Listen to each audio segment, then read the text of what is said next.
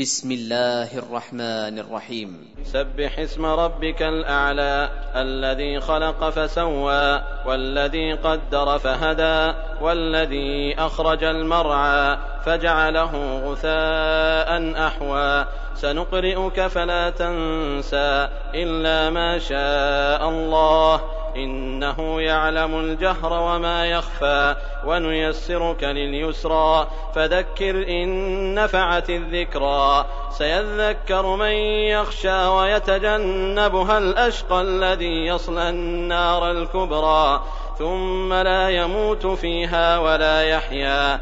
قد أفلح من تزكى وذكر اسم ربه فصلى. بل تؤثرون الحياة الدنيا والآخرة خير وأبقى. إن هذا لفي الصحف الأولى صحف إبراهيم وموسى.